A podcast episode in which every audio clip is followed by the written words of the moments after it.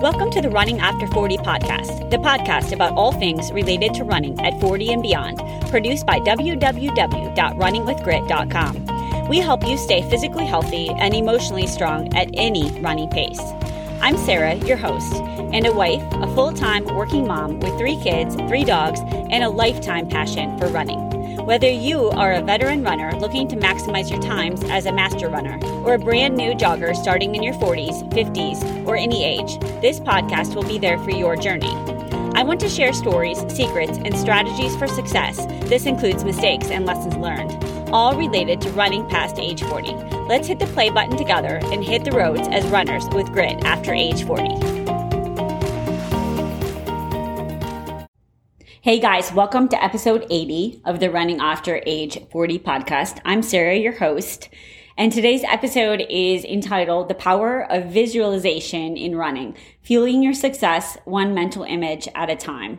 So I'm going to be really transparent here and tell you guys that visualization is something that I've added in 2023. Uh, it's not something that I did on a regular basis before that.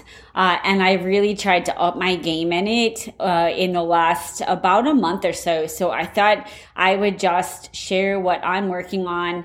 If you are like a king or a queen at visualization, this episode's really not for you if you're more like me and this is, you know, something relatively new to you, something that you'd like to give a try, maybe you've heard about it, but you don't do it on a regular basis and it's something you'd like to add to your training regimen, uh, then certainly give this episode a listen. So we know, you know, the data, the scientific data, you guys, it doesn't lie. And the power of visualization is seriously real.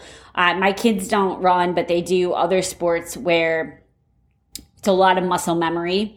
Uh, it's a lot of visualization. And I, I can't tell you the transformation that I've seen in them when they use the power of visualization in their athletics. And I also believe in it in your personal and your professional life as well. I think it can just take you to the next level, uh, for real. And, you know, we focus on the physical aspects so much, the times, the distance, uh, maybe the hills, the, you know, the amount of laps on the track, whatever it is.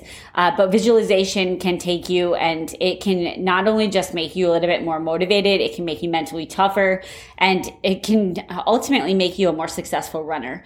So this is going to be really tactical here. Uh, and the first thing I'm going to say is that you got to be consistent in it. So it's not something that you can decide to do the night before a race or the night before a long run. Like this is something you've got to decide whether you're going to do it 10 minutes a day. That's what I'm doing right now. Just to get, again, to be completely honest, I've committed to doing 75 days in a row of it for 10 minutes a day. That's it. No more than that.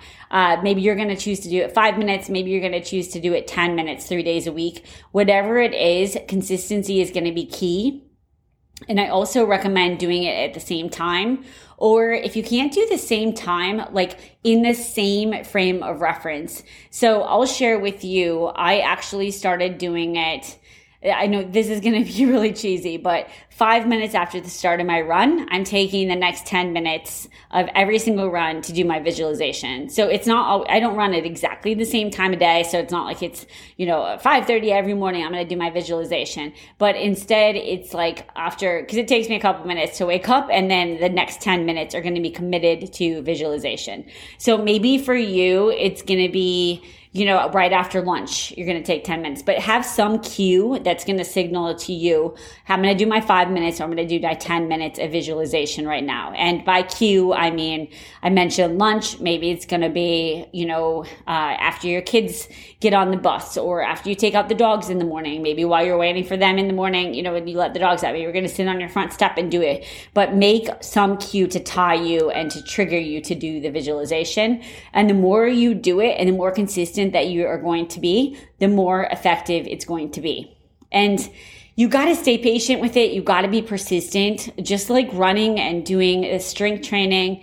It improves with practice. I'm getting better at it. I still suck at it to be completely, you know, honest, but you've got to refine your technique and you'll feel what starts to work for you and when you start to like feel like you're in the zone as far as visualization goes.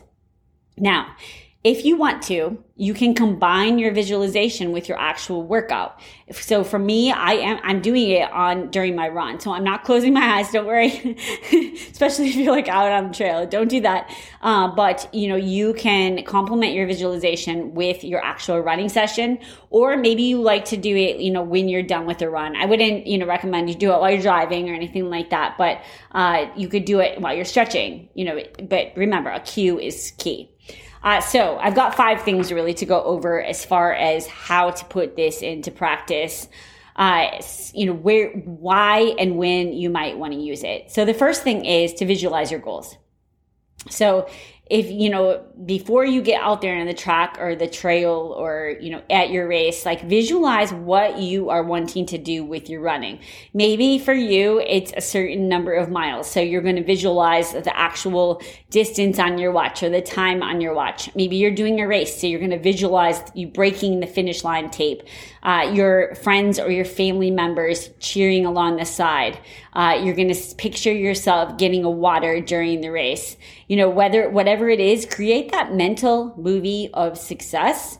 Uh, it's usually, you know, again, I mentioned I do it while I run. A lot of people recommend doing it in a quiet place with your eyes closed and really doing some deep breathing alongside it. So I can't attest to that because it's not how I do it personally, but, you know, envisioning yourself in, you know, meeting your goals, uh, focusing on how you're going to feel, how that breath is going to feel, how you're going to hear the pounding of your feet and actually do that, guys. It sounds silly, but engage all your senses.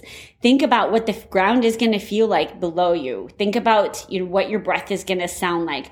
What are the surroundings going to be? Uh, what's the air going to smell like? You know, are you going to be along the lake? And are you going to be, uh, you know, seeing deer, seeing nature, seeing trees? Like the more vividly you can and you know envision everything the more effective your visualization would be. So this is all about goals. So that, that number one like visualizing your goals. So you're going to put yourself in the frame of mind that you know maybe you're trying to do that distance. You're visualizing yourself out on the long run or in the race.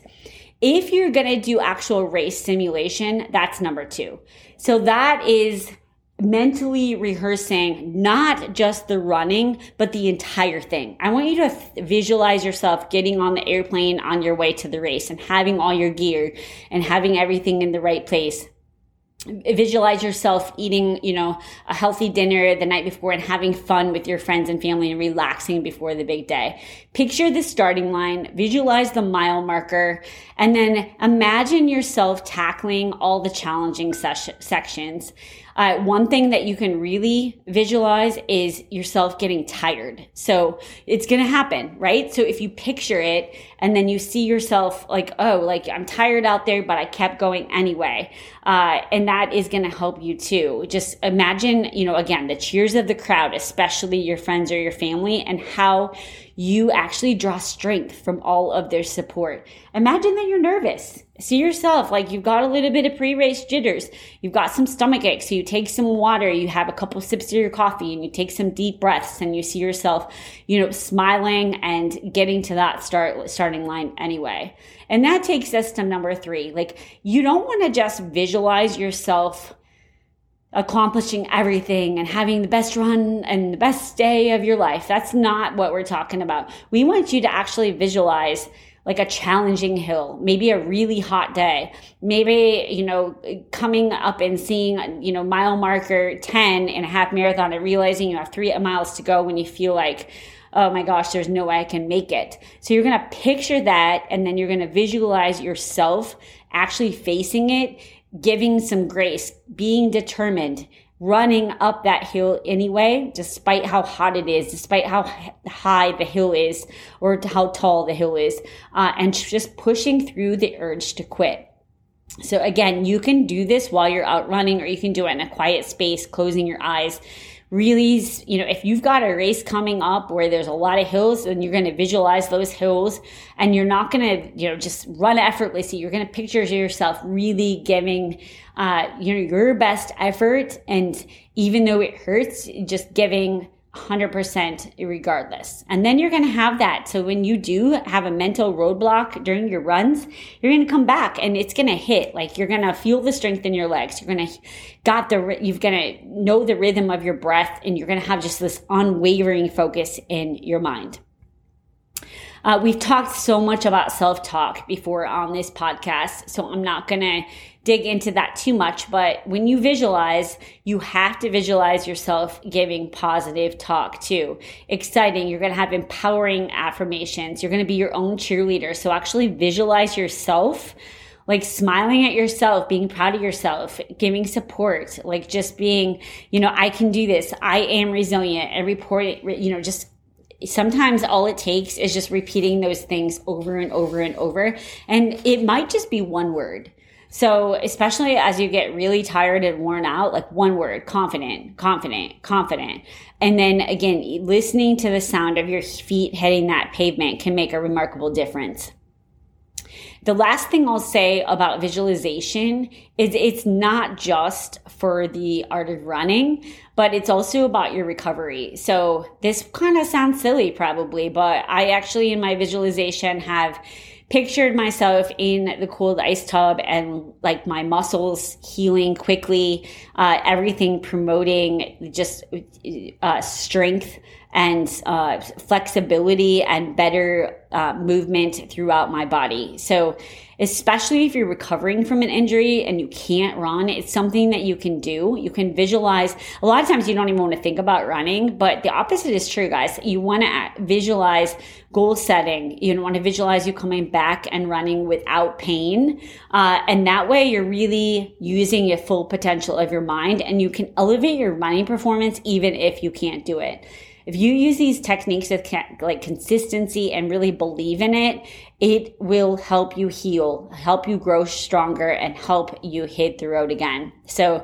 do that. I promise it will make a smoother return to running. So that's really it for this one. So I want to encourage you again to give it a try be consistent with it. Don't give up the first couple times because you will feel a little bit silly uh, when you do it add it in with a cue so that you've got a consistent time to do it. And good luck. I would love to see, you know, hear how it goes for you. If you've got better, you know, additional recommendations, feel free to send them over my way and I will share them on the podcast. Uh, until next time, happy running. Thanks. Thanks for listening to the Running After Age 40 podcast. If you like the show, please be sure to rate and give us a like in iTunes. Also, check out our website, www.runningwithgrit.com, for all things related to running over the age of 40. We have a special gift guide up for the holidays on the site designed to share stocking stuffer ideas and gifts for runners at pretty much every price. Thanks for listening.